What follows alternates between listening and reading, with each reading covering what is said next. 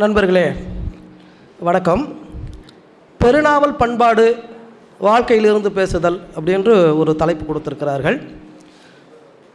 ஒரு வகையில் எம் கோபாலகிருஷ்ணன் சொன்னதில் சிறு நாவல் பண்பாடுங்கிற மாதிரி கூட நம்ம கொஞ்சம் நிறைய அதை சொல்லியிருக்காங்க. பெருநாவல் பண்பாடு என்பது ஒரு பெரிய சவாலான ஒரு விஷயந்தான் உலகத்தில் நம்மளுக்கு முன்னாடி வந்து தஸ்தவஸ்கி டால்ஸ்டாய் ஒரு பெரிய ஆட்களாக இருக்காங்க. சரிங்களா?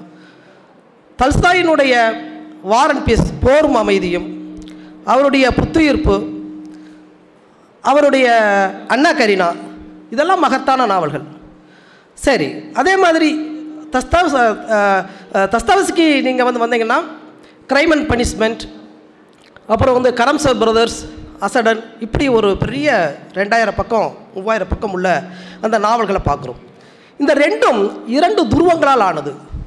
ஒரு வகையில் டால்ஸ்டாயின் வந்து புற உலகத்தினுடைய அத்தனை வரலாற்று நுணுக்கங்களையும் மானுட பிரளயங்களையும் மனித சமூகம் மாறி வந்த கோலங்களையும் காட்டக்கூடிய ஒரு பகுதியாக இருக்கிறது.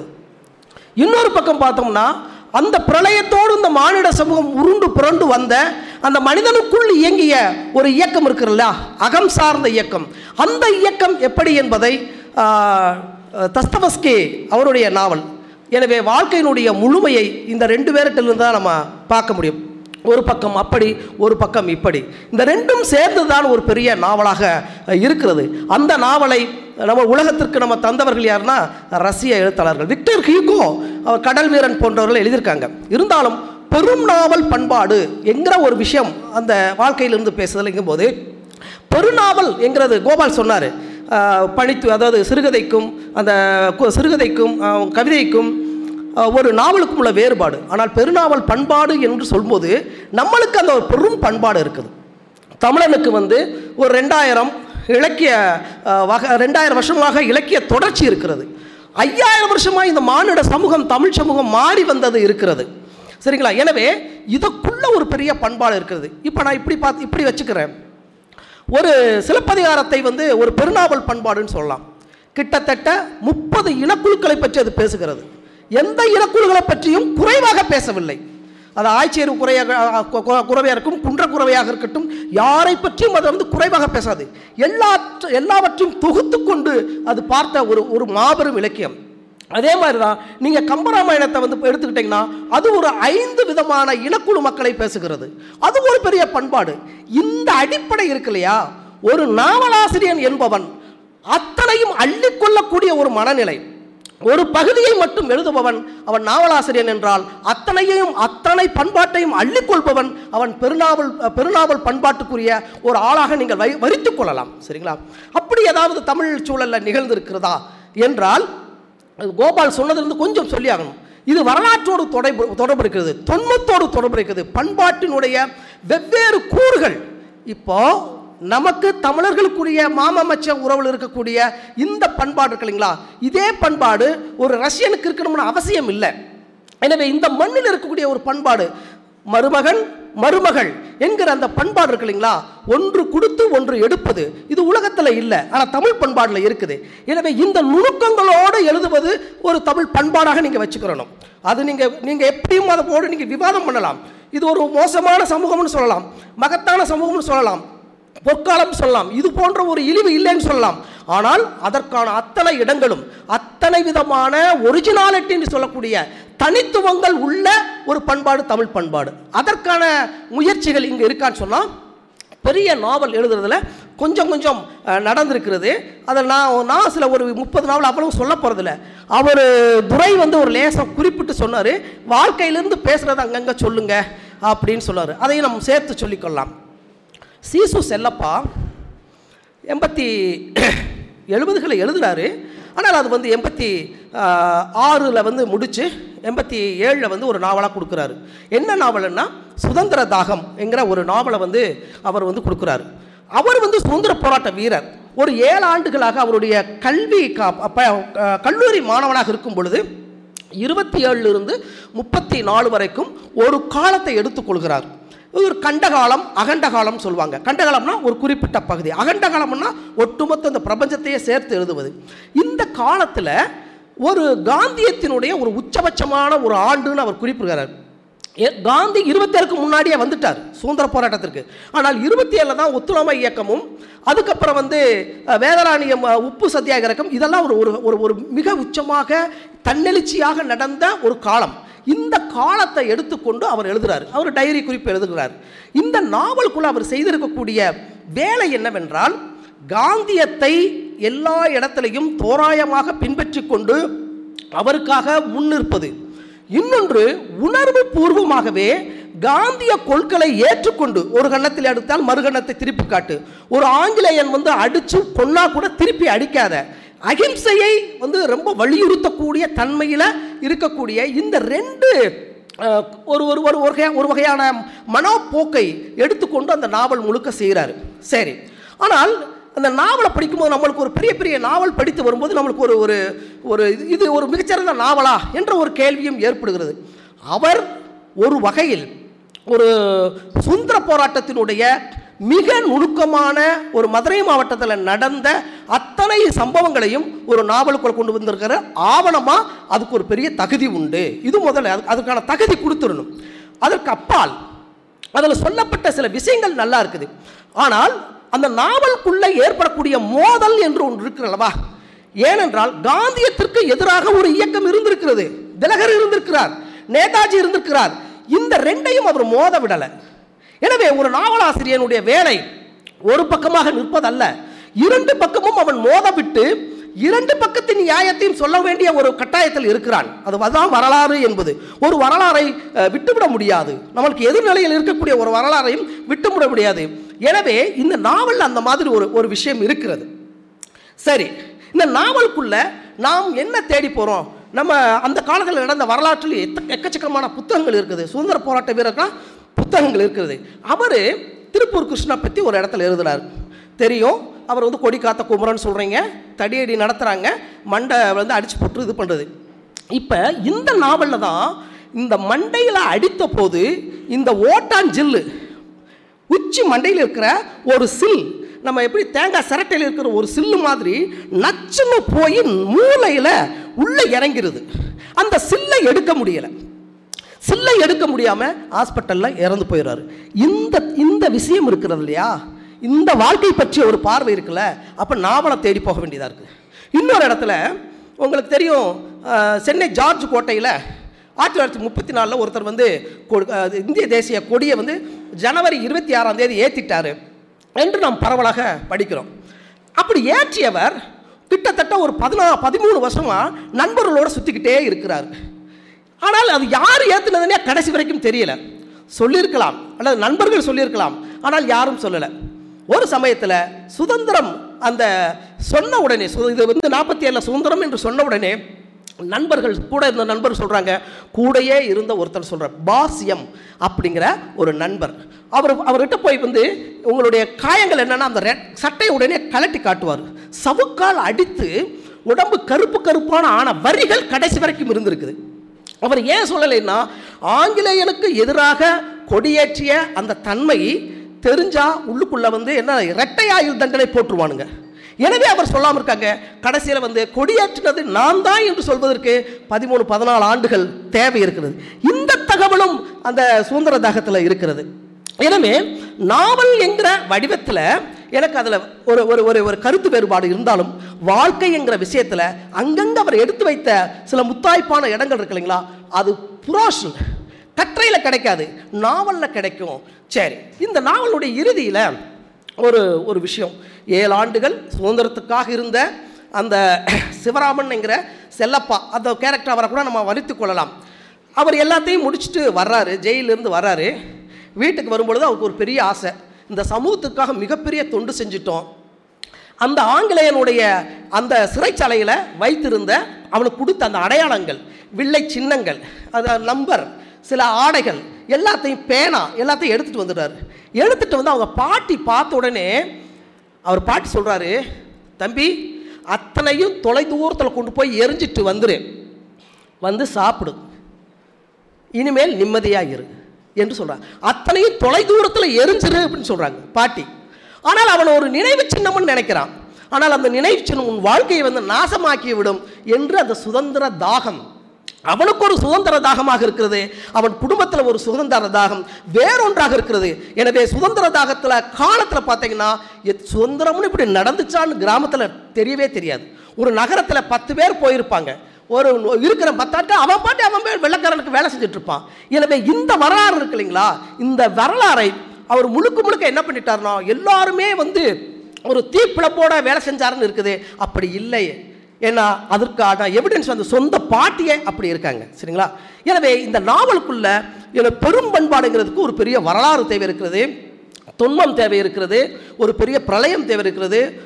அதெல்லாம் சேர்ந்து தான் ஒரு நாவலை உருவாக்குகிறதுன்னு சொல்கிறோம் இப்போ அந்த சமயத்து எண்பதுகளில் எண்பத்தி ஒன்பதுகளில் ஒரு பெரிய நாவல் வந்துச்சு.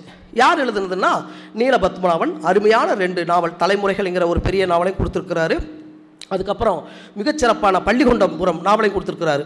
ஆனால் அவர் வந்து அடுத்து ஒரு உறவுகளுக்கு அடுத்து ஒரு நாவல் எழுதுறார். தேரோடும் வீதி அப்படிங்கிறார் அவர். அந்த நாவல் என்னன்னா ஒரு எழுத்தாளன் பட்ட கஷ்டங்கள் பதிப்பகத்தார்கிட்ட பட்ட கஷ்டங்கள் அல்லது சொந்த பணம் போட்டு நாவலை கொண்டு வந்த கஷ்டங்கள். பரிசு வரும் பொழுது கொடுத்துட்டான் எனக்கு கொடுக்கல என்ற அந்த ஆதங்கத்தை சொல்லக்கூடிய விஷயங்கள். இப்படி இந்த எழுத்துலக பண்பாட்டை பற்றி பேசக்கூடிய ஒரு ஆயிரம் பக்கம் உள்ள ரெண்டு பகுதி. ஆனால் இந்த நாவலில் வந்து என்னென்னா ஒரு கதிரேசனுங்கிற அந்த பாத்திரம் முழுக்க முழுக்க தன்னுடைய வருத்தங்களை தன்னுடைய வேதனைகளை சொல்கிறான் தவிர அவர் சைடு அந்த பக்கம் ஒருத்தனுடைய துயரம் இருக்கிறது. நீ சுட்டி சொல்ற இல்லையா? அவனுக்கு ஒரு வாழ்க்கை இருக்கிறது. அவனுக்கு ஒரு வேதனை இருக்கிறது என்ற அந்த சமூக அங்கீகாரம் அல்லது சமூகத்தில் வைத்து பார்ப்பதுங்கிறது அங்கே மிஸ் ஆகி போச்சு. அந்த நாவலில். ஒரு பெரிய ஆயிரம் பக்கம் உள்ள நாவலில் நான் என்னுடைய குறைகளை சொல்கிறேன். எதிராளியினுடைய குறைகளை சொல்ல மாட்டேன் என்பது ஒரு அபத்தமாக போயிடுச்சு ஒரு பெரிய நாவலில். ஆனால் அந்த நாவல் எதில் முக்கியத்துவம் இருக்குன்னா அவருடைய சொந்த வாழ்க்கையில் ஒரு காலத்தினுடத்தில் ஒரு நாவலாசிரியனாக மலர்ந்து வரும்போது ஏற்படக்கூடிய இடர்பாடுகள் நாம் அதிலிருந்து எடுத்துக்கொள்ளலாம். அந்த இடர்பாடுகளுக்கு எதிர்நிலையில் இருக்கக்கூடிய இன்னொரு குரல் பேசப்படாமலே இருக்கிறது. அதில் ஒரு மந்திரமூர்த்தின்னு ஒரு ஒருத்தர் வர்றாரு. மந்திரமூர்த்திக்கு மட்டும் பெரிய அங்கீகாரம் இருக்குது எனக்கு அந்த அங்கீகாரம் இல்லைன்னு சொல்லும்போது உண்மையிலேயே நீ மந்திரமூர்த்தி எடை போட்டு பார்த்தையா? அவனோட எழுத்துக்களை வந்து நீ வந்து தராதரம் பார்த்தையா? உன்னுடைய எழுத்தையும் அவனுடைய எழுத்து உரசி பார்த்தையா? என்ற அந்த உரசலே அல்ல வருத்தப்படுறாரு தவிர அவனுடைய ஹைட் எந்த அளவுக்கு போயிருக்குங்கிறத நீ வந்து விவாதத்துக்கு எடுத்துக்கொள்ளவில்லை இம்மாதிரியான ஒரு நாவலுடைய ஒரு பக்கம் பேசப்பட்டு மறுபக்கம் பேசப்படாமல் இருக்கிறது என்று ஒரு விஷயம். இப்போ நம்ம கோபாலகிருஷ்ணன் டக்குன்னு எனக்கு நினைவர் கோபாலகிருஷ்ணனுடைய மணல் கடிகை ஒரு நாவல் பிற்காலத்தில் அதாவது தொண்ணூ ரெண்டாயிரத்தில் ஒட்டி வந்தது. அந்த நாவல் வந்து ஐந்து நண்பர்கள் ப்ளஸ் டூ கல்லூரி முடித்து வேலை தேடி போகிறாங்க சைக்கிளில் போகிறாங்க என்னென்னவோ ஆக போகிறோம் எல்லாருக்கும் கனவு இருக்கிறது. எல்லாரும் பெரிய மனிதராக வரணும். அது எல்லாருக்கும் இருக்கக்கூடிய ஒரு விஷயம் தானே? சென்னிமலை அந்த மலையில் ஏறி பார்க்குறாங்க அங்கங்கே கிராமமாக இருக்குது. அங்கங்கே கிராமம். பெரிய நகரம் தெரிகிறது. அது திருப்பூர். இப்போது நாவலனுடைய இறுதியிலையும் அந்த அஞ்சு பேர் கூடுறாங்க. அப்போ என்னென்னா அங்கங்கே இருந்த கிராமங்கள் இல்லை. எல்லா கிராமங்களும் எங்கே போய் மெர்ஜ் ஆயிடுச்சுன்னா திருப்பூரில் போய் மெர்ஜ் ஆயிடுச்சு இப்போ திருப்பூர் ஏற்கனவே நகரமாக இருந்தது. எல்லா கிராமங்களையும் விழுங்கி விட்டு பெரும் நகரமாக இருக்கிறது என்ற ஒரு சித்திரத்தை அவர் காட்டுகிறார். சரி அந்த நாவலில் நான் எல்லாத்தையும் சொல்லக்கூடாது ஒவ்வொரு இடத்த நான் சொல்லிட்டு போகிறேன் ஒரு நாவலில் வந்து என்ன பண்ணுறாங்கன்னா ஒரு அந்த கதாநாயகன் இருக்கிற இருக்கிறவன் உழைத்து நேர்மையாக அவனுடைய ஒரே நோக்கம் அவன் ரொம்ப வறுமையில் வந்தவன். ஆனால் உழைத்து உழைத்து முன்னேறி ஓடிக்கிட்டே இருக்கான். அவனுடைய வளர்ச்சி வந்து அவனுடைய உழைப்புக்கு பின்னால் நிகழ்ந்துக்கிட்டே இருக்குது. இந்த பையனை ஒரு பெண் வந்து காதலிக்கிறான் விம- விமலா அப்படின்னு சொல்லி ஒரு பெண் காதலிக்கிறான் எப்படி காதலிக்கிறான்னா அவள் வந்து ஒரு வகையில் ஒரு முற்போக்கு சிந்தனையுள்ள ஒரு குடும்பத்திலிருந்து வந்தவன். அவங்க அண்ணன் வந்து சே குவேரா மேலே ஒரு ஒரு பெரிய அனுதாபியாக இருக்கிறான். மார்க்சிய தத்துவத்தோடு இருக்கிறான். அந்த மாதிரி பின்னணியிலிருந்து வந்த ஒரு பொண்ணு. இவனை விரும்புகிறான். ஆனால் அவன் என்ன பண்ணுறான்னா அந்த பெண்ணை வந்து என்ன நினைக்கிறானா தன்னை கொடுத்து அவனிடம் ஒரு அன்பை பெற்று விடலாம் காமத்தை அல்ல. திரும்ப நான் சொல்கிறேன் அது காமம்தான். ஆனால் தன் அன்பை வேற எப்படி கொடுக்கறது? இந்த காமத்தை ஒரு அன்பாக கொடுக்கலான்னு சொல்லி அந்த அன்பை கொடுத்து அவனை பெற்று விடலாம் நினைக்கிறான். ஆனால் அந்த காமத்தை துய்த்து கொண்டு அவன் கடந்து கடந்து போயிட்டே இருக்கான். அவன் ஒரு பொருட்டே இல்லை அவளை. ஆனால் அவள் காதலிக்கிறான் இப்போ இவளால் இன்னொரு இன்னொரு ஆளை கல்யாணம் பண்ணி வாழ முடியல. கஷ்டப்படுறான் ஒரு காட்சிங்க நாவலுடைய இறுதி பகுதியில் அவங்க அப்பா ரெண்டு பேர் கணவன் மனைவி சேர்ந்தே வாழ மாட்டேங்கிற நாள்தோறும் சண்டை. அவங்க அப்பா வந்து அந்த அந்த பெரிய ஒரு ஒரு ஜமீன்தார் மாதிரி வீடு கட்டி ஆறு கார்கள் உள்ள அந்த வீட்டை கேட்டை தாண்டி வர்றாரு. வந்து கேட்குறாரு நீங்கள் சொன்னால் என் பிள்ளை கேட்குங்க என்ன என்ன துயரம்? அவருக்கு தெரியுது. என் மகள் என் மகளோ மகளினுடைய காதலன் தன் மகள் தன் உடம்பை கொடுத்தவள் நீங்கள் சொன்னால் கேட்பா நீங்கள் அவள் கொஞ்சம் நிம்மதியாக இருக்க சொல்லுங்கள் என்று சொல்லக்கூடிய ஒரு சித்திரம் இருக்குல்லவா? இந்த சித்திரத்தை எங்கிருந்ததுன்னா மணல் கடிகை அந்த நாவலில் ஒரு பகுதியை சொல்லுது. அந்த மணல் கடிகைங்கிறதே அந்த தலைப்பே ஒரு பொயட்டிக்கான ஒரு தலைப்பு தான். மணல் கடிகை சூரியன் எப்படி அது வாட்டுக்கு எதை பற்றியும் கவலைப்படாது. எழுந்து அது உச்சியை போய் சாயந்தரம் மறைந்து போகும். அதுபோல தான் இந்த நேரம் என்பது ஓடிக்கொண்டே இருக்கும். நீ முன்னேறுறையா? பின்னேறையா நல்லா வர்றையா? தரிசா போறையா? நாசமா போறையா? உச்சி அடைகிறா எதை பற்றியும் கவலைப்படாது. காலம் ஓடிக்கொண்டே இருக்கும். அதில் வெற்றி அடைந்தவனை நினைவூட்டும். தோல்வி அடைந்தவனையும் அது என்னது? இதோட ஒரு காலத்தில் எல்லாருமே மண்ணாயிரும். எப்படி மணலில் வந்து மெல்ல மெல்ல விழுந்து நேரம் குறிக்குது திரும்ப அந்த மணலை தூக்கி வைப்போம். அந்த மாதிரி தான் அந்த மணல் கடிகை என்பது நேரம் ஓடிக்கொண்டிருக்கும். உன்னை பற்றி கவலைப்படாது. என்ற ஒரு சித்திரத்தை இந்த மணல் கடிகை ஒரு பெரிய நாவல். அது சொல்லுகிறது. இன்னொன்று ஒரு ஒரு உங்களுக்கு ஒரு மிக முக்கியமான எனக்கு தெரிந்த ஒரு நாவல். பா சிங்காரத்தினுடைய ஒரு ஒரு நாவலை நம்ம சொல்லணும். இந்த நாவல் வந்து புயலிலே ஒரு தோணி. இந்த தோணிங்கிற ஒரு விஷயம் ஒரு இடத்துலேருந்து அதாவது மெடானந்த்ன்ற நகரத்திலிருந்து பினாங்குக்கு போகிறாங்க போகும் பொழுது ஓராயிரம் கதைகள் சொல்லப்படுகிறது. தன் சின்ன குழந்தை வந்து கொலுசு கேட்ட ஒரு குழந்தையை அடி அடின்னு ஆண்டியப்ப பிள்ளை அடிச்சுட்டு போகிறாரு போகும் பொழுது திடீர்னு அந்த கடல் நடுவிலே மழை பொழிகிறது. அந்த கப்பல் ஒரு ஆடு ஆடுது. அத் அந்த ஆட்டமும் அந்த இரவு நேரத்தில் மழையும் அந்த மழை பட்டுறது ஜர ஜர ஜர குடு குடு குடு மடமடா ஜர ஜர சர அப்படின்னு எழுதுறாரு. மழையும் அந்த இரைச்சலும் அந்த தண்ணி விழுகிறதும் அருவியாக இருப்பதும் அந்த கடல் எது வடக்கு எது தெற்கு எது கடல்? இந்த மேலே இருக்கிறது கடலா கீழே இருக்கிறது கடலா? ஒரு கணம் அந்த அந்த கப்பல் பிறண்டு அப்படி நிற்குது வாழ்க்கை அப்படியான ஒரு புரட்டல நிற்குது இந்த இடத்துல பாருங்க சாக போகிற அந்த இடத்துல என் பிள்ளைக்கு ஒரு கொலுசு வாங்கிட்டு கொடுக்காம வந்துட்டேனே என்று ஆண்டியப்ப பிள்ளை அந்த கண்ணீரோடு மலையின் கண்ணீரோடு கண்ணீர் சொல்கிறார் எங்கே போய்? இங்கிருந்து மலேசியாவில் பிழைக்க போனவன். இந்த நாவலுக்குள்ள அப்படி ஒரு விஷயம். அதான் புயலிலே ஒரு தோணி. இந்த மனிதன் உடமே புயல் அல்ல. ஒவ்வொரு மனிதனும் மலேசியாவில் வாழக்கூடிய சிங்கப்பூரில் வாழக்கூடிய ஒவ்வொரு மனித உடையத்தில் ஒரு புயலை தாங்கி இருக்கிறான். குடும்பத்தை விட்டுட்டு வந்திருக்கிறான். அதில் அந்த தோணி அசைந்து கொண்டே இருக்கிறது. அவனால் தாக்கு பிடிக்க முடியாத அளவு அவன் வாழ்ந்துகிட்டு இருக்காங்கிறது அந்த ஆண்டியப்ப பிள்ளை வழியாக. இன்னொரு இடம் அதில் ரொம்ப நல்லா சொல்லக்கூடாது. அந்த பாண்டியன்ங்கிற கேரக்டர் அவன் வந்து நேதாஜி போர்ப்படையில் சேர்ந்து போரிடுறான். அப்புறமா வந்து என்ன ஆயிடுதுன்னா ஆங்கிலேயர் தோத்துடுறாங்க மீண்டும் ஜப்பானியர்கள் வர்றாங்க. மீண்டும் ஆங்கிலேயர் உள்ள நுழையும் பொழுது அந்த ஜப்பானியர்கள் இருக்கிற காலத்தில் பெரிய அதிகாரியாக இருந்த ஒரு ஆங்கிலேயனை வந்து மணல் அழுவதற்கு ஒரு பெரிய ஓடையில் மணல் அழுவான் அந்த ஃபேண்ட் எல்லாம் கிழிஞ்சு நார் நாராக தொங்கிட்டு இருக்கும். சட்டையெல்லாம் கிழிஞ்சிருக்கும். அந்த அதிகாரி தான் நம்மளை எல்லாம் வந்து என்ன என்ன பண்ணது? வழி நடத்தியவன் அடித்தவன் துப்பாக்கி துப்பாக்கால் அடித்தவன். இப்போ பாண்டியன் முன்னாடி அவன் அவனும் வேலை செய்கிறான் பாண்டியன் வேலை செய்கிறான் அவன் ஒரு சுருட்டு இருந்தால் கிடைக்குமான்னு கேட்குறான் ஆனால் அதிகாரிகள் என்ன சொல்கிறான் அவனுக்கு சுருட்டோ உணவோ எதுவுமே கொடுக்கக்கூடாது. ஸ்பெஷலாக கொடுக்காதீங்கன்னு சொல்கிறான் ஆனால் அந்த பாண்டியன் என்ன பண்ணுறான்னா அவன் சாக போகிறல ஒரு சுருட்டு தானே கேட்குறான்னு சொல்லி தைரியமாக கொண்டு போய் ஒரு சுருட்டை பொரித்து கொடுங்க சாப்பிடுங்கிறான் அப்புறம் அவனுக்கு கொடுத்த ஒரு நல்ல உணவை கொண்டு போய் கொடுக்குறான்.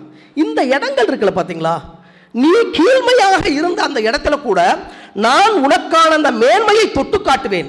மானிடன் வந்து நீ நீ வீழ்ந்து இருக்கக்கூடிய ஒரு கணத்தில் தான் நான் உன்னை வந்து டச் பண்ணுவேன். உன்னுடைய தோலை தொடுவேன். உன் இதயத்தை தொடுவேன் என்கிற ஒரு கணம் அந்த புயலிலே ஒரு துணி இப்படி ஓராயிரம் விஷயங்கள் அந்த நாவலில் இருக்குது. மோகமுள்ளுன்னு. நான் நிறைய எழுதியிருக்கேன். ஆனால் நேரத்தையும் நான் கவனத்தில் வச்சுக்கிறணும் மோகமுள்ளுன்னு ஒரு நாவல். இப்போ மோகமுள் நாவல் எல்லாரும் பேசுகிறாங்க தமிழினுடைய மிகச்சிறந்த நாவல். ஆங்கிலத்தில் மொழிபெயர்க்கப்படாமல் போச்சு அப்படின்னு ரொம்ப வருத்தப்படுறாங்க. ஆங்கிலத்தில் மொழி மொழிபெயர்த்தப்பட்டு நீங்கள் நோபல் பரிசாக கொடுக்க போகிறீங்க எவனுக்கு அவனுக்கு அப்படியெல்லாம் ஒன்றும் கிடையாது. சரிங்களா? அது அதெல்லாம் வந்து ஒரு ஒரு ப்ராசஸ் இருக்குது. சரியா? தென்பாண்டியன் ஒரு நாவல் எழுதுறதுனா அவருக்கெல்லாம் நம்ம வந்து பின்னாடி இருந்து தள்ளணும். தள்ளி தான் அந்த இடத்துக்கு கொண்டு போகணும். சரி அது போகட்டும். இந்த மோகமுல்லுங்கிற நாவலில் நீங்கள் யமுனா அல்லது வந்து அந்த பாபுங்கிற கேரக்டர் மட்டும்தான் நீங்கள் முதன்மை எடுத்துக்கிறீங்க. அப்படி அல்ல. ஒரு நாவல் ஓராயிரம் கேரக்டர்ஸ் துணை பாத்திரங்கள் வழியாக ஒவ்வொரு விசித்திரமான ஒரு விஷயத்தை சொல்கிறார் ஒவ்வொரு துணை பாத்திரத்தின் வழியாக. ஒரு தங்கம் ஒரு பொண்ணு வந்து ஒரு அவன் பாபு தங்கியிருக்கிற ஒரு இடத்துக்கு வர்றான். அந்த பொண் யாரை கல்யாணம் பண்ணியிருக்கான்னா ஒரு ஆஸ்துமா நோயாளி அவனுக்கு ஏற்கனவே கல்யாணம் ஆகி பெரிய பெரிய பசங்க இருக்காங்க. மகள் வயது வயது உள்ள ஒரு பெண்மணி இருக்கா. அவள் அந்த பொண்ணு பதினேழு வயசு பொண்ணு கல்யாணம் பண்ணியிருக்கா. ஏன் கல்யாணம் பண்ணியிருக்கா?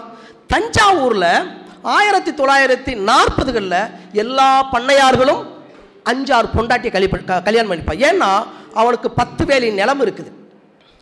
இருபது வேலை நிலம் இருக்குது. குழந்தைகளுக்கு எழுதி வச்சிருப்பான். அவனுடைய கடைசி காலத்திலையும் இன்னொரு பெண்ணை சேர்த்துக்கொள்வது ஒரு மரபாக இருந்தது.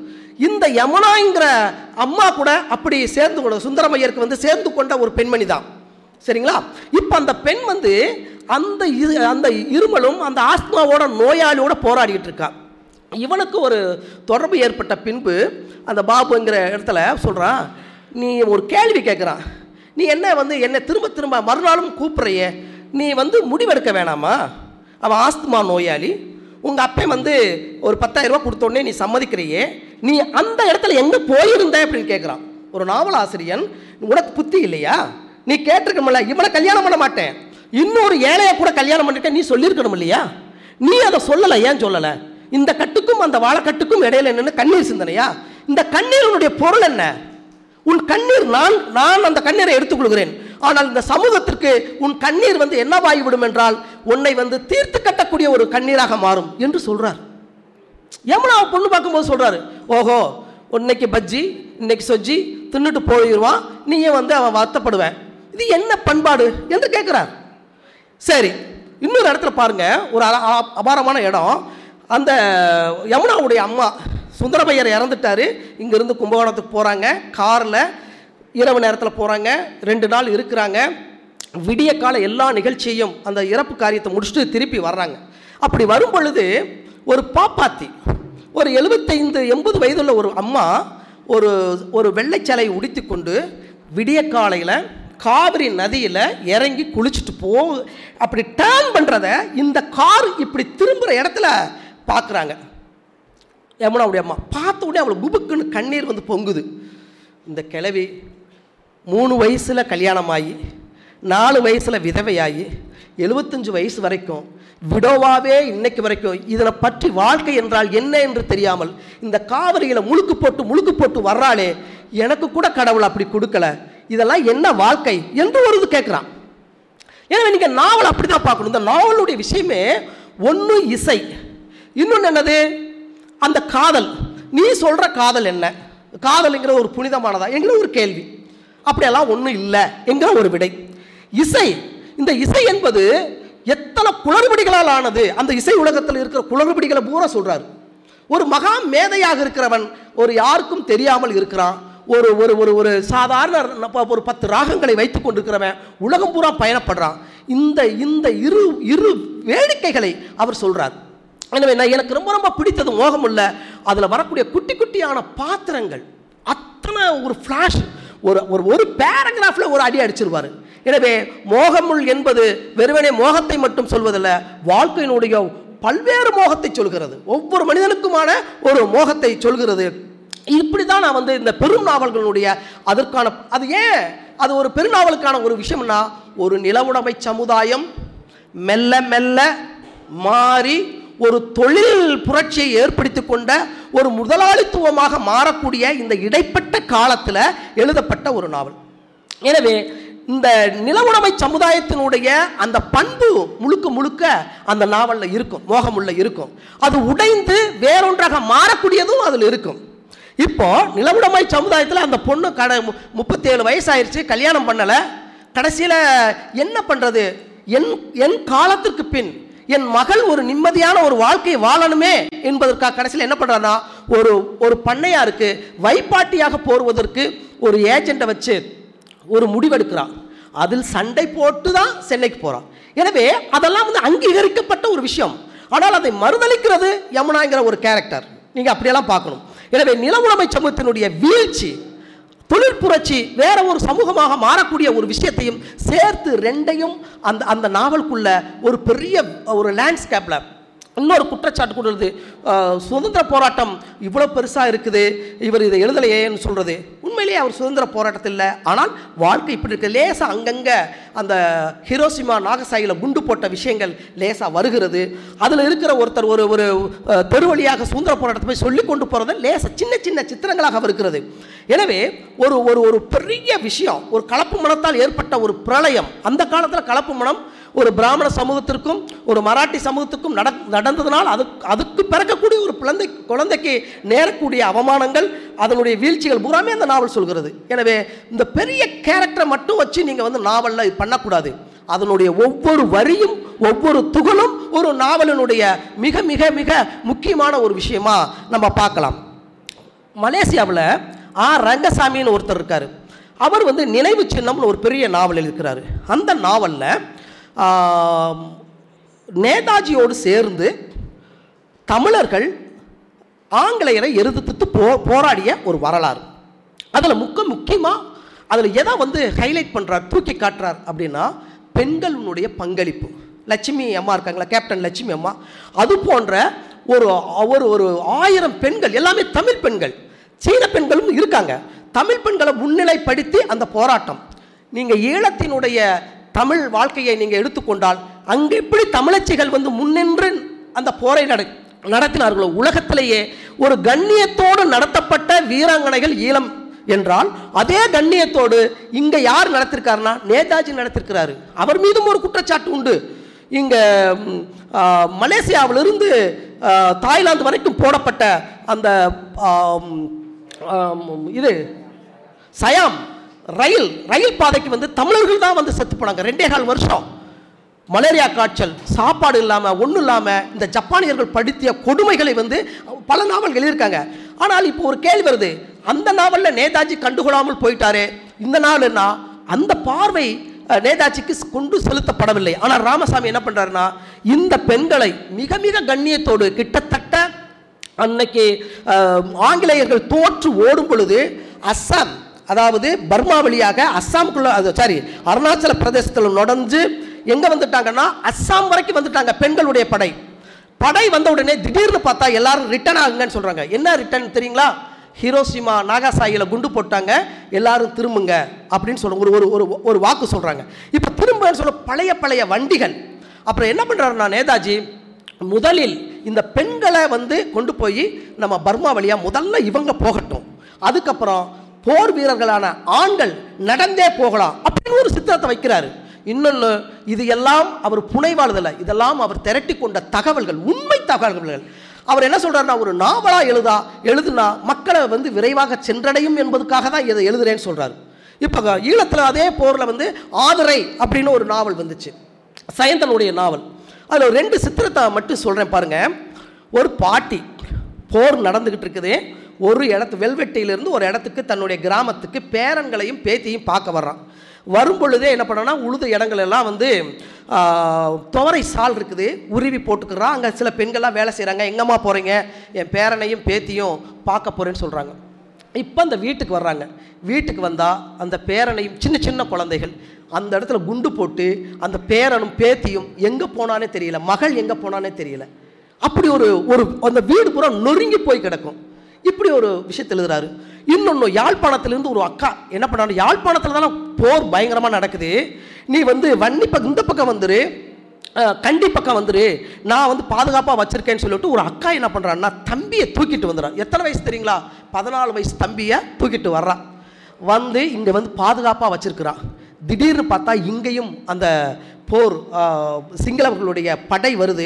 முதல்ல அந்த பையனை அந்த பதினாலு வயசு பையனை நடு ரோட்டில் கண்ணை குத்தி தோண்டி எடுக்கிறாங்க.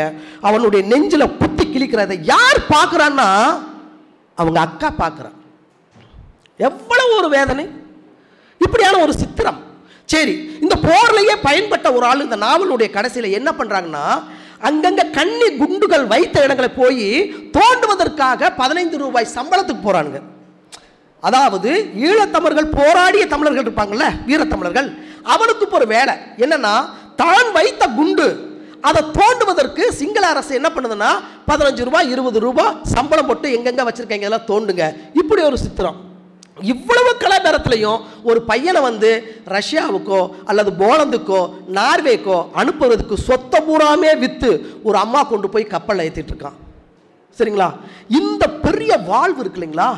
இந்த நாவலுக்குள்ள மனிதன் படக்கூடிய ஒரு விஷயம்.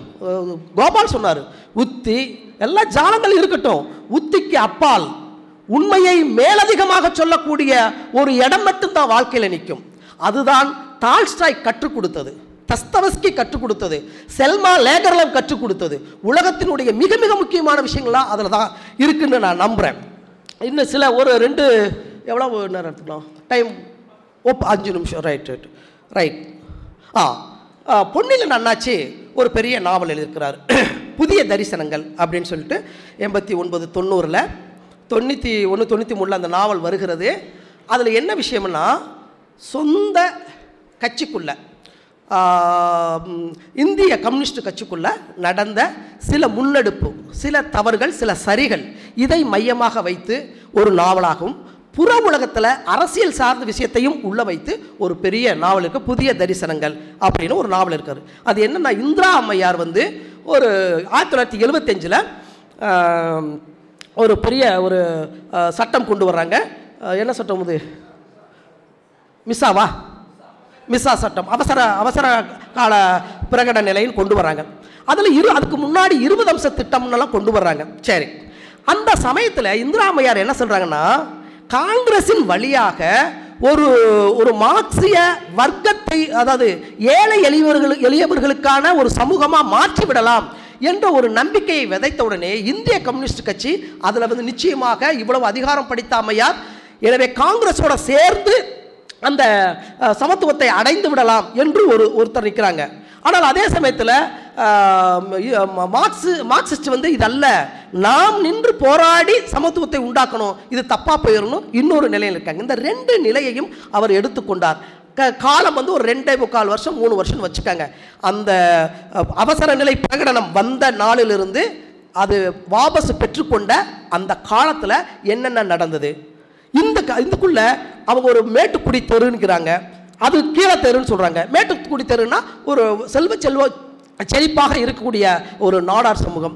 பள்ளத்தில் இருக்குன்னா விவசாயம் சார்ந்திருக்கக்கூடிய மிக மிக உழைப்பு உழைப்பிலேயே ஊர் போயிருக்கக்கூடிய தேவேந்திர குலா குல வேளாளர்னா பள்ளர் சமூகம். இந்த ரெண்டுக்குமான அந்த மோதலையும் அவர் காட்டுறார். சரி இந்த இந்த நாவல் என்ன பண்ணுதுன்னா மெல்ல மெல்ல நாம் போராடாமல் உண்மையை எடுத்துச் சொல்லாமல் மார்க்சியத்தை அடைய முடியாது இன்னொருவருடைய சவாரி பண்ணி அது செய்ய முடியாது என்று இந்த அரசியல் ஞானத்தையும் சொல்கிறது. இன்னொரு வகையில் இந்த மனிதனுடைய எல்லா காம குரோத இதுவும் இது வாழ்க்கையில் இருந்து கொண்டுதான் இருக்கும். அதை நாம் அரவணைத்து தாண்டக்கூடிய ஒரு விஷயத்தை நாம் கை கொள்ள வேண்டும் என்கிற ஒரு விஷயத்தையும் அந்த புதிய தரிசனங்கள் அந்த நாவல் சொல்வதாக ஒரு ஒரு ரெண்டாயிரத்தி இரநூறு பக்கம் நினைக்கிறேன். அந்த நாவல் ஒரு பெரிய ஒரு விஷயம் சொல்கிறது. எனவே ஒரு நாவல் ஒரு நாவல் பண்பாடு என்பது அந்த பண்பாடுக்கான ஒரு நிலம் அந்த நிலத்துக்குள்ளே இருக்கிற தத்துவ மரபு நம்மளுக்கு இருக்குது. நம்மளுக்கு திருமலரில் இல்லாத தத்துவ மரபா? தமிழருக்கு சிந்தனை மரபு இல்லையா? வள்ளுவன் ஒரு எவ்வளோ பெரிய தத்துவ மரபு? எனவே தத்துவ மரபு இருக்கும் வரலாறு இருக்கும். மனிதர்களுடைய பலவிதமான இனக்குழுக்கள் இருக்கும். காலங்காலமாக வந்த இனக்குழுக்கள் இருக்கும். நீங்கள் சங்க இலக்கியத்தில் பார்த்தா பிராமணர்கள் வந்து வந்து உண்டை உண்ட உண்ட காட்சின்னு சொல்லிட்டு என்ன பண்ணுறான் தெரு தெருவாக போய் பிச்சை எடுத்து உண்பதை ஒரு வழக்கமாக கொண்ட ஒரு வழிபாடு வருகிறது. போர் சம்பந்தமாக வருகிற வருகிறது. வேளிர் மரபு இருக்கிறது குறுநில மன்னர் இருக்கிறது மன்னர் மரபு இருக்கிறது பெருமன்னர் மரபு இருக்கிறது. எனவே இவ்வளோ பெரிய காலத்தை உடக்கிய இந்த சமூகத்தில் நாம் பெருநாவல் பண்பாடு என்பது ஒரு பெரிய இடம் கிடக்குது. ஆனால் அது ரஷ்ய போன்ற ரஷ்ய நாட்டில் எழுதப்பட்ட அந்த இலக்கியம் நம்மளுக்கு ஒரு முன்மாதிரியாக இருக்கலாம். அதை நாம் வந்து எழுதுவதற்கு இதில் ஒரு பெரிய லேண்ட்ஸ்கேப் இருக்குதுங்கிற மட்டும் சொல்லிக்கொண்டு இந்த வாய்ப்புக்கு நன்றி கூறி விடைபெறுகிறேன். நன்றி வணக்கம். கோபாலோட அந்த தொடர்ச்சி அந்த வரலாறுங்கிறது எந்த அளவு எடுத்துக்கிறலாம் அப்படிங்கிறது புனைவில் கொற்றவையில் வந்து ஒரு காட்சி. கோவலன் வந்து கொலை உண்டுட்டான் கண்ணகி வந்து நீதி கேட்க போகணும் மாலை நேரம் நடந்து வர்றா கையை பூராமே முடியெல்லாம் தூசி ப பிறந்திருக்குது உருண்டு புரண்டு வர்றான் இப்போ அவன் கேட்குறான் தெய்வமும் உண்டுகொள் தெய்வமும் உண்டுகொள்னு ஒரு கேட்குறான் சான்றோர்களும் உண்டுகொள் சான்றோர்களும் உண்டுகொள் அப்படின்னு கேட்குறான் சரிங்களா? இப்போ அடுக்கிறான் நீங்களாம் இருக்கீங்களா? அப்படின்னு கேட்குறான் ஒரு குழந்தை ஒரு பதிமூணு வயசு பன்னெண்டு வயசு குழந்தை நான் இருக்கிறேன் நான் இருக்கிறேன் நான் இருக்கிறேன் குதிச்சு ஓடி வர்றான் இப்போ ஓடி வந்த உடனே சுற்றி இருந்த அத்தனை மக்களும் வேலு கம்பு நெருப்பு எடுத்துட்டு ஓடி வர்றாங்க. இது சிலப்பதிகாரத்தில் கிடையாது. அப்போ கொற்றவையில் என்ன நிகழுதுன்னா இந்த தருணத்தை யார் இந்த நெருப்பை எரிந்து விடுவது என்பதற்காக அந்த பாண்டிய மன்னன் காலத்தில் சீரழிந்து போய் இருக்கிறது மக்களுக்கு நல்லது நடக்கலை. எல்லாருமே கொதிச்சு போய் இருக்காங்க. அவன் சரியான ஒரு ஒரு மக்களை பார்க்கக்கூடிய அவன் வந்து மனைவியோட சல்லாபத்தில் இருக்கான். மக்களுக்கான ஒரு தேவையை அவன் அறிந்து கொள்ளலை என்ற அந்த கோபத்தில் எல்லாரும் இருக்கா? அந்த நெருப்பை தூக்கி எரியக்கூடிய ஒரு டூலாக கண்ணகியும் அந்த நெருப்பை பற்ற வைக்கக்கூடிய ஒரு பொண்ணாக ஒரு பதிமூணு வயசு பொண்ணா வரங்களேன். இது வந்து என்னன்னா ஒரு படைப்பாளி அந்த காலத்தையும் அந்த சூழலையும் அவன் புனைவாக சாத்தியமாக அதற்கு நெருக்கமாக வரலாற்றுக்கு நெருக்கமாக உருவாக்கி கொள்வது என்று நான் நினைக்கிறேன். சார் வணக்கம். ரொம்ப சிறப்பான அமர் அம்- சிறப்பான அமர்வு. என்னோடய என்னோட கேள்வி வந்து உங்கள் ரெண்டு பேருக்குமே யாராவது பதில் சொல்லலாம் உலக தரமான நாவல்கள் பற்றி பே நம்ம பேசுனீங்க. தஸ்தாவஸ்கி டால்ஸ்டாய் பற்றி பேசுனீங்க. தஸ்தாவஸ்கி டால்ஸ்டாய் பற்றிலாம் பேசுனீங்க. அது போன்ற இப்போ இந்த அவங்களாம் ஒ- ஒரு உலகத்தரமான நாவல்களை ஏற்றினார்கள் நாம் நினைக்கிறோம். அப்படி அந்த உலகத்தரம்ங்கிறதுக்கான அளவுகோல் என்ன? அது அது. ஒரு கேள்வி. அது போன்ற தமிழ் தமிழ் நாவல்கள் நம்ம அந்த இடத்தை அடைஞ்சிட்டோமா? அப்படி அப்படி இல்லைன்னா அதுக்கு ஈக்குவலாக தமிழில் யார் அந்த மாதிரியான நாவல்கள் எழுதியிருக்கிறா? அந்த மாதிரியான நாவல்கள் ஏதாவது சொல்ல முடியுமா உங்களால்? செந்தில் இது ஒரு கனவு தான் செந்தில். தஸ்தவஸ்கையும் டால்ஸ்டாயையும் நாம் தாண்ட வேண்டும் என்பது ஒரு படைப்பாளி ஏற்றுக்கொள்ளக்கூடிய ஒரு சவால். அதை இப்போ நான் செஞ்சுருக்கிறேனாங்களா? நான் செய்யலாம். இங்கே உட்காந்துருக்கிற யாராவது வந்து செய்யலாம்.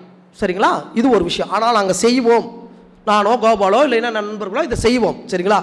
உயிரை பணயம் வைத்து கூட செய்வோம். சரிங்களா? இது இருக்கட்டும். ஆனால் அப்படி இருக்கிறதா அப்படின்னா முயற்சிகள் இருக்குது.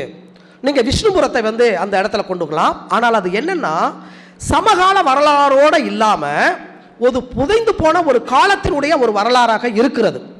மிக முக்கியமாக ஒரு காலத்தில் பிராமணர்கள் வந்து தன்னாட்சி அதாவது அவங்களுடைய சக்தியாக இருந்த அந்த விஷ்ணுபுரம் பௌத்தர்கள் சமணர்கள் தோன்றி அவங்களும் அவங்க அந்த பிராமணர்கள் பண்ண அயோக்கியத்தனங்கள் அவங்களுடைய சேட்டைகள் அவங்க அந்த நிர்வாகத்தை சீரழித்த விதத்தை பயன்படுத்தி கொண்டு சமணமும் பௌத்தமும் அந்த இடத்துக்கு வருகிறது.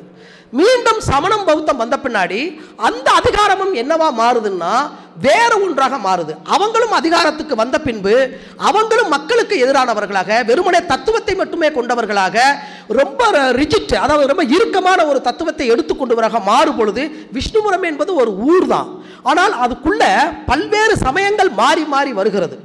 சரிங்களா? பின்னாடி இஸ்லாம் சமூகம் கூட அதில் வருகிறது. இந்த மாற்றங்கள் எப்படி வந்து மக்களுக்கு எதிராக இருக்கிறது அப்படின்னு சொல்லிட்டு அந்த நாவலில் ஒரு ஒரு சேலஞ்சிங்கான ஒரு விஷயம். ஆனால் அது அப் டு டேட் இன்னைக்கு இ- இன்னைக்கு இந்த இந்த இருபத்தி ஓராம் நூற்றாண்டு அல்லது இருபதாம் நூற்றாண்டு இல்லை. ஆனால் அந்த அந்த காலத்தை எடுத்துக்கொண்டு அதை செய்ய முயற்சி பண்ணுறதுக்கு ஒரு மிக முக்கியமான ஒரு விஷயமா தான் பார்க்குறேன் கொற்றவையை கூட நான் வந்து கண்ணகியினுடைய ஒரு விஷயத்தை பார்க்கும் பொழுது மிக அபாரமான சில என்ன சொல்கிறது ஒரு புற உலகத்தையும் அக உலகத்தையும் கலந்து செய்த ஒரு கலவையாக ஒரு இடம் இருக்குது. ஒரு இடத்த மட்டும் சொல்கிறேன் நான். புறஞ்சேரி இருத்தக்காதைன்னு சிலப்பதிகாரத்தில் ஒரு இடம் வருகிறது. புறஞ்சேரி இருத்தக்காதைன்னு சொல்லிட்டு. அந்த புறஞ்சேரி இருத்தக்காதையில் என்னென்னா யாரும் யாரோடும் கூடி வாழலாம். அங்கே திருமண முறை என்பது கிடையாது. ஒரு ஆணும் பெண்ணும் அவங்க பாட்டுக்கு வாழலாம். குழந்தைங்க அது பாட்டு வரும். இப்படி ஒரு கிட்டத்தட்ட மேலூருக்கு பக்கம் அப்படின்னு வச்சுக்காங்க. இந்த காட்சி அதன் வழியாக வரக்கூடிய கோவலன் கண்ணகி கவுந்தியடிகள் வரும்பொழுது ஒரு நாள் இரவு தங்குறாங்க. இந்த செய்தியை கேட்குறான். யார் கேட்குறான்னா கோவலன் கேட்குறான். இந்த கோவலன் கேட்ட உடனே இன்று ஒரு நாள் மட்டும் அவன் வந்து அங்கேயே அடிபட்டு மிதிபட்டு வாழ்க்கையில் நொந்து வர்றான். இப்போ இந்த கணத்தில் இந்த ஒரு நாள் இரவு மட்டும் அங்கே போயிட்டு வரலாமா அப்படின்னு தோணுது. இது என்னன்னா ஒரு அகம் சார்ந்த ஒரு விஷயம். ஆனால் அது முழுக்க புறத்தையும் பேசுகிறது. இந்த ரெண்டையும் அதை வந்து பின்னி பின்னி ஒரு கால வரலாற்றில் போகக்கூடிய ஒரு விஷயமாக இருக்கிறது. எனவே நான் இப்போ புதிய தரிசனங்கள்கிட்ட எனக்கு என்னன்னா அது அகம் சார்ந்த உலகத்தில் வந்து அது ஏன் பாசிட்டிவாக இல்லை அப்படின்னா ஒன் ஒரு விஷயத்தை மிஸ் பண்ணுது. அது அகத்தை வந்து அது வந்து ஊடறுத்து போகலை.